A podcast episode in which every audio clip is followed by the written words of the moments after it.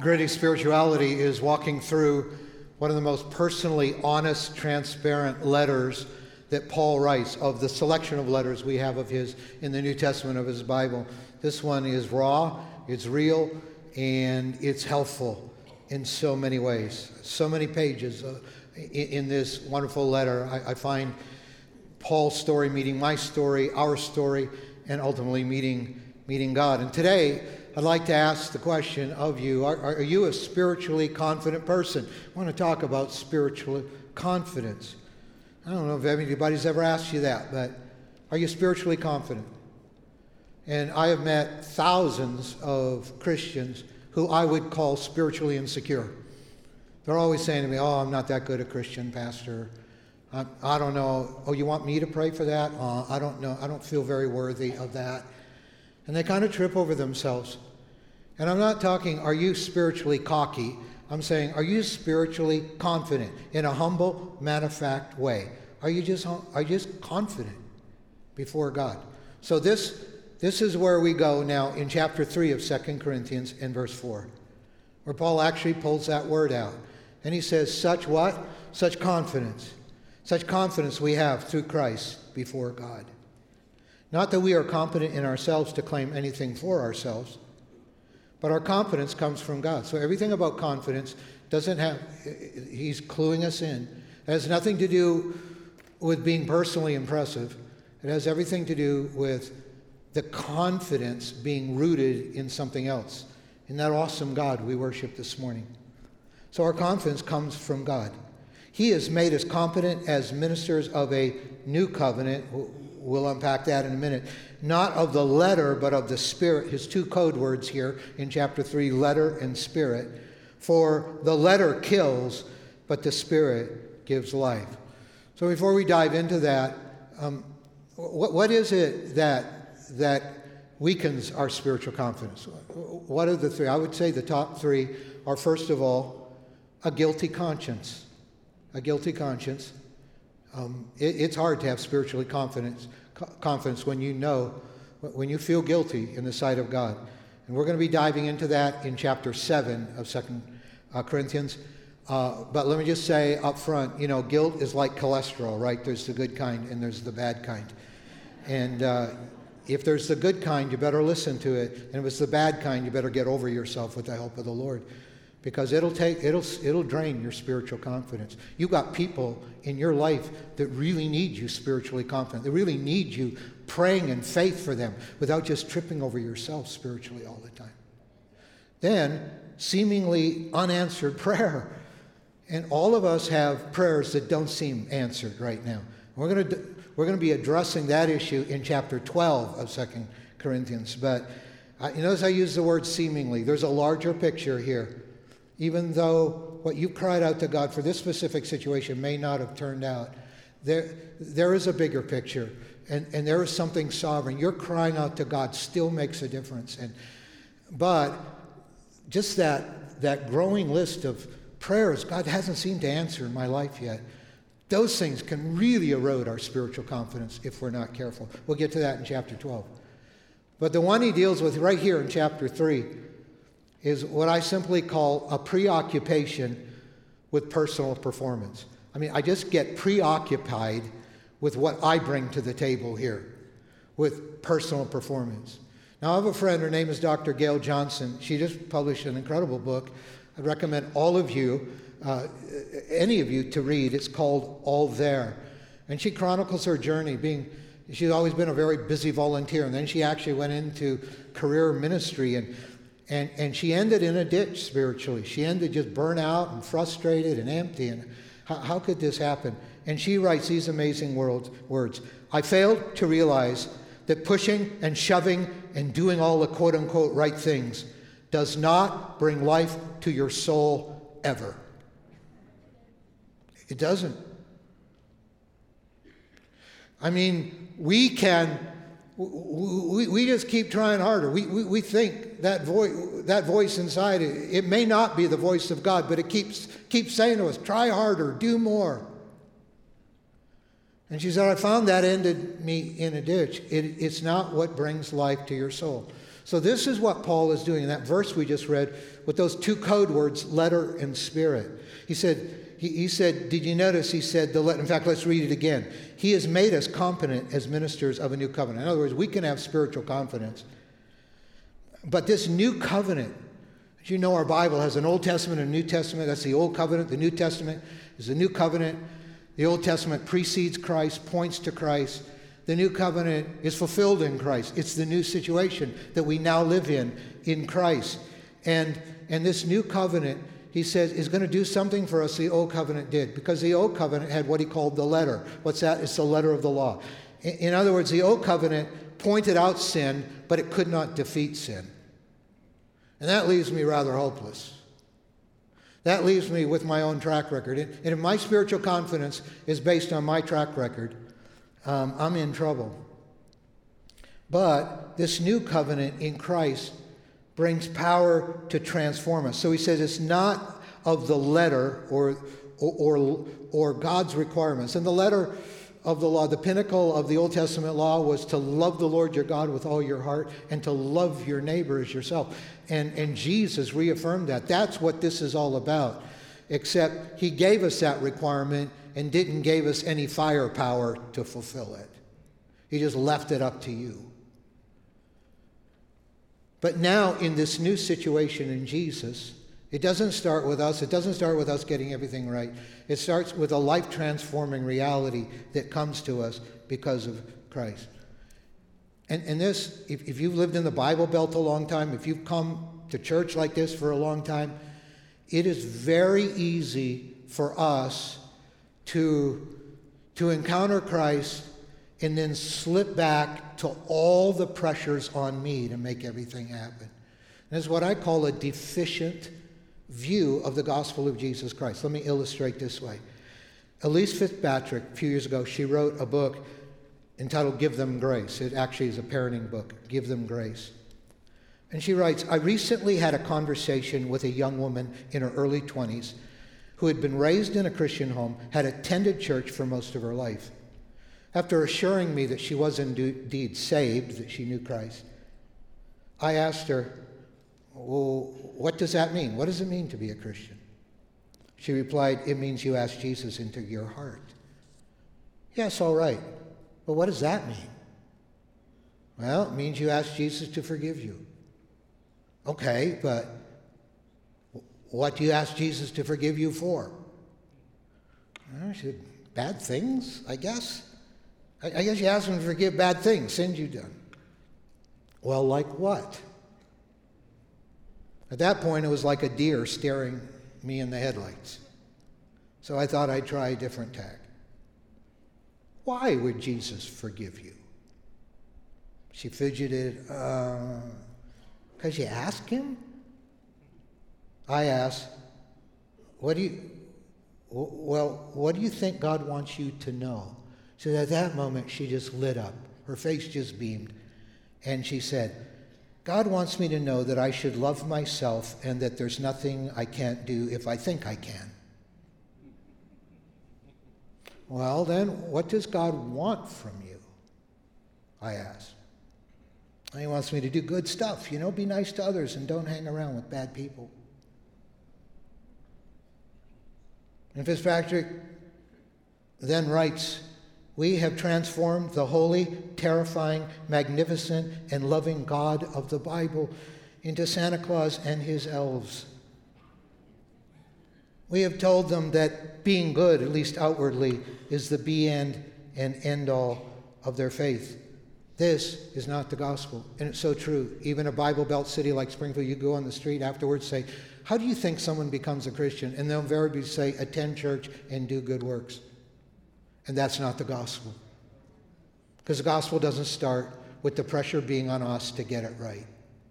The Bible starts with what we celebrate at communion. The gospel starts with Jesus doing something for us when he died on the cross for us. That is the starting point. But may I also say to you, not only is that the starting point, that's the continuing point. It's not like we get started out by God's grace, which means nothing I deserve, but then we we turn around and start putting all the pressure on ourselves, like, like my friend Gail, who said, I, I failed to realize that pushing and shoving and doing all the right things does not bring life to your soul. Now, I'm not saying we shouldn't live obedient lives, but that doesn't come first. What comes first is a life changing encounter with Jesus and the glory of God. And so, in the next verse, after talking about the law killing and the Spirit giving life, this new situation in the reality of the gospel, then Paul says, he starts to play with his word, use this word glory. And he said, Now, if the ministry that brought death, which was engraved in letters on stone, came with glory, so the Israelites could not look steadily at the face of Moses because of its glory, transitory though it was, will not the ministry of the Spirit be even more glorious? So Moses went up to get the Ten Commandments. This is an Old Testament story, of course. And he was in the presence of God for so many days that he came back, his face was literally glowing, reflecting the glory of God. And he came with what Paul just simply says, engraved in letters of stone. That was the Ten Commandments engraved. And that's still, I mean, the first half of the Ten Commandments are how we love God, the second half are some examples of how we love one another. This is still God's moral standard for all of us. And he came back and his face was shining because that is God's standard for us. But he said, There is a new ministry. It's the ministry of the Spirit in Jesus. And if the old, if the law without power to obey the law was glorious, how much more glorious is this new situation in Christ going to be? Next verse, verse 10. For what was glorious has no glory now in comparison with the surpassing glory. And if that which was transitory came with glory, the old that just passed away, it's transitory, temporary. If that which is transitory came with glory, how much greater is the glory of that which lasts? Therefore, since we have such a hope, being people of the greater glory, we are very bold. We are not tripping over ourselves in insecurity every time we pray for people. We, we are not saying, oh, I'm not that good a Christian. No, you are in Christ. This is spiritual confidence. We start and we continue in the great glory of what God has done for us. But this problem of defaulting back, I, I call it defaulting back into the fading glory. Here's what it looks like in our lives sometimes. You know, where eventually with time, encountering God is reduced to just attending events. Are you walking with God? Yes, I went to church today. No. I'm so glad you're in church. And we need the gathering of one another.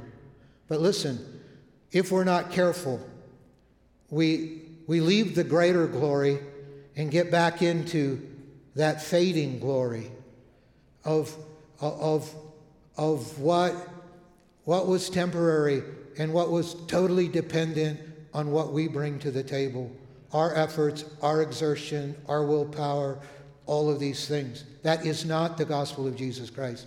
And sometimes spirituality for some of us has been reduced to attending events rather than encountering God.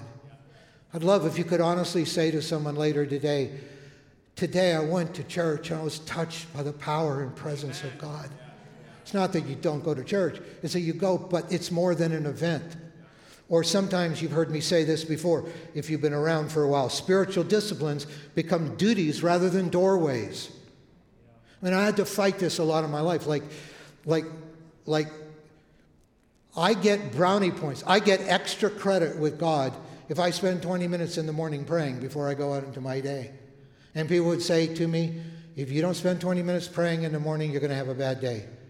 So why do I want to spend 20 minutes in the morning? Because I want to encounter God? No, because I want to have a good day. And I just feel it's part of the checklist. Okay, God, I've done all the right things. But encountering you, it, it's just a duty I do to get extra credit with God rather than a doorway into the presence of God. And these spiritual disciplines of prayer and fasting, scripture reading, scripture meditation, solitude, Sabbath, all the spiritual disciplines, they, they're not ought tos. They ought to be, I want to because I'm hungry for Him because I'm going to live not in what I bring to the table, but I'm going to live in being hungry for the greater glory that begins to transform me. The Spirit brings life, the letter kills. I hope you understand what I'm saying here. And then external rituals begin to replace internal transition, uh, transformation. where we get this religious spirit, and everything about our spirituality is, is defined by external kind of rituals. And, and in, in Paul's time, uh, there were a lot of things added on to life in the Spirit, just loving God and being transformed by Him. A lot of things had been added on. In fact, Colossians chapter 2, let's leave 2 Corinthians for a minute. Colossians chapter 2, verse 21. Paul just lands on this. He said, Do not handle, do not taste, do not touch. He's quoting them, very religious people. These rules, which have nothing to do with things that are destined these things, which have to do with only things that are destined to perish with use, are based on merely human commands and teachings. Get this such regulations indeed have an appearance of wisdom with their self imposed worship and their false humility and their harsh treatment of the body, but they lack any value in restraining self sensual indulgence. External adherence to do's and don'ts is not the starting place because it doesn't change your heart. This is what Paul's getting at. And, and we, we can default back into that old glory that it feels religious, it feels right. And it's not that you don't have disciplines, but they come. It's not you don't do good works, but those come second to, first of all, encountering the glory of Christ and having Him transform you. It's really embracing a new way. So, Dr. Gail, um, who I quoted at the beginning, remember she said, I, I found that in my life, you know, the pushing and the shoving and doing all the right things did not does never bring life to your soul. It's, it's got to be relocated. It's a whole different way of viewing the Christian life. It's the gospel way of viewing the Christian life. My efforts and my exertions, my teeth gritting discipline is not the starting point. There's, uh, there's a new way. Here's how she put it as she continued to unpack this in her book. Surprisingly, I did not hear the accusing voice I heard so often you need to try harder. See, that, it, it used to be that's, that's the only voice I heard. Just try harder, try harder, try harder. She said, surprisingly, as God sent me on this gospel journey, I, that, wasn't, that wasn't what I heard now. Instead, in reality, my restless soul was a sign of God's gracious activity. I was not the one producing this, I was the one being acted upon. Even her hunger for God, even her restlessness at just doing, doing, doing, satisfying her spiritually, even that restlessness was an evidence. And this is grace. This is not us acting for God or towards Him or in spite of Him. This is God acting towards us. That's our story. God acted towards me. And He said, even my restlessness was a sign that God was already acting towards me. She goes on to say, My longing for something more did not come by my own efforts, but by way of invitation. Instead of me striving, I heard Jesus inviting me. In fact, this is an amazing statement. Perhaps the spiritual life is less about striving and more about noticing invitations. And so she told me personally, she said, the great renovation in my life was instead of constantly focusing on my performance, she said, God began to have me through the spiritual disciplines, through my whole way of relating to Him. He started me having, having me having me focus on his activity and not just be obsessed with my activity. Because our life is just responding to him and his invitation. That's a powerful way of describing a gospel centered life. It's less about striving and more about noticing God's invitations. And God gives us two kinds of invitations, which Paul, which Paul uh, identifies in the last two verses of this chapter, the next couple of verses. First of all, this kind of life will be an invitation to an exchanged life. Not necessarily a trying harder life, but an exchange life. And that's why in verse 17 he says, Now the Lord is the Spirit. Remember, he said the letter brings death, all our efforts on our own bring death, but the Spirit brings life. Now he says, The Lord is the Spirit. And where the Spirit of the Lord is, there is freedom. That's a confidence word. There's freedom. There is where we put our confidence. And in other words, it's not what I do, it's what God's doing. Well, Pastor, this is a little different than stuff I've heard before. I mean, are you sure you're being biblical here? Well, Galatians chapter 2, verse 19. He said, For through the law I died to the law so I might live for God. And so he says, There's something more than the letter that governs my life now. I, I kind of died to all the pressure being on me. Instead, I have been crucified with Christ, and I no longer live. I mean, course, he's physically alive, but I, in a way, I no longer live. But Christ lives in me. Can you imagine a life like that? A life where it's Christ actually living through you. This is what the gospel has designed us for. This is why we have spiritual confidence. It's not the pressure's not on me, but by faith I come to Him. Mess that I am some days. And I say, Oh, Jesus, will you live through me today?